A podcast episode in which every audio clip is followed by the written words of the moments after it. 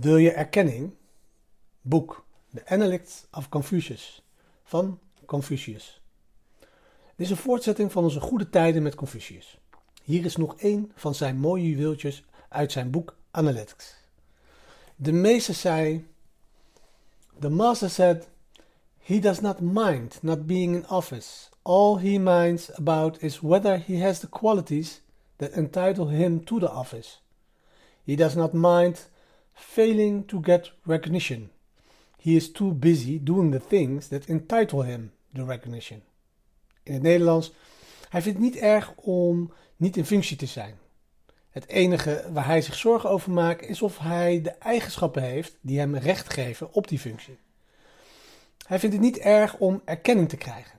Hij heeft het te druk met de dingen doen die hem recht geeft op die erkenning. Hoe geweldig is dat? Wil je iets meer erkenning dan je krijgt? Oké, dat is prima. Haal nu diep adem en ga dan weer aan het werk door dat te doen wat je denkt waarmee je die erkenning zal verdienen. En herhaal dat proces telkens wanneer het verlangen naar meer erkenning ontstaat. Dat is de micro-les van vandaag. Dat en deze passage uit het boek As a Man Thinketh van James Allen.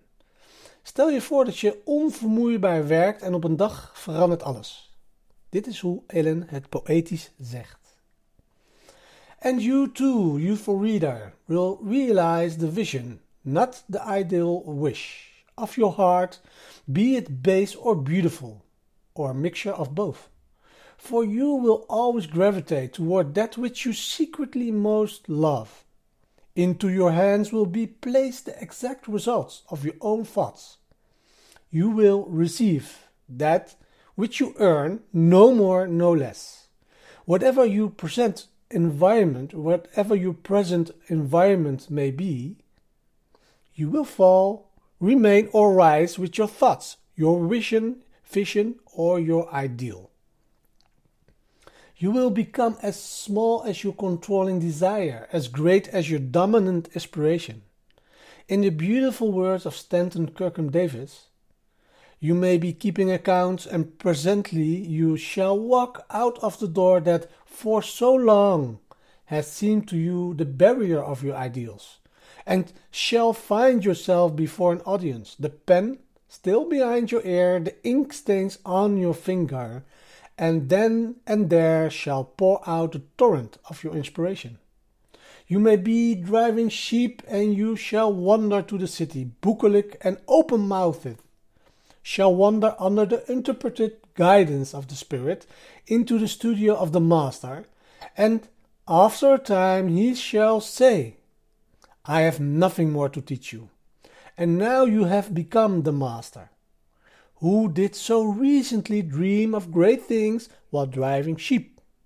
You shall lay down the saw and the plane to take upon yourself the regeneration of the world. In het Nederlands. En ook jij, jeugdige lezer, zult de visie, niet de ijdele wens, van je hart realiseren. Of het nu laag of mooi is, of een combinatie van beide. Want je zult je altijd aangetrokken voelen tot datgene wat je stiekem het meeste van houdt. En in jouw handen zullen de exacte resultaten van je eigen gedachten worden gelegd.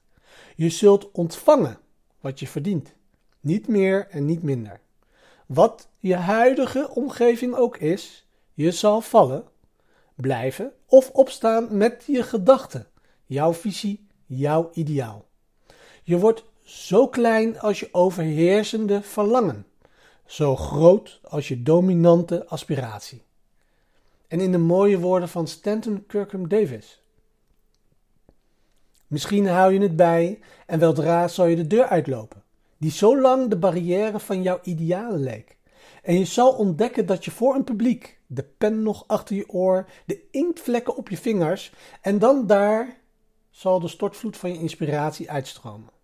Je mag schapen aan het drijven zijn en je zult naar de stad dwalen. Landelijk en met open mond zal dwalen onder de onverschrokken leiding van de geest in het atelier van de meester. En na een tijdje zal hij zeggen: Ik heb je niets meer te leren. En nu ben je de meester geworden. die zo recentelijk over grote dingen droomde tijdens het drijven van schapen. Je zal de zaag neerleggen om de wedergeboorte van de wereld op je te nemen.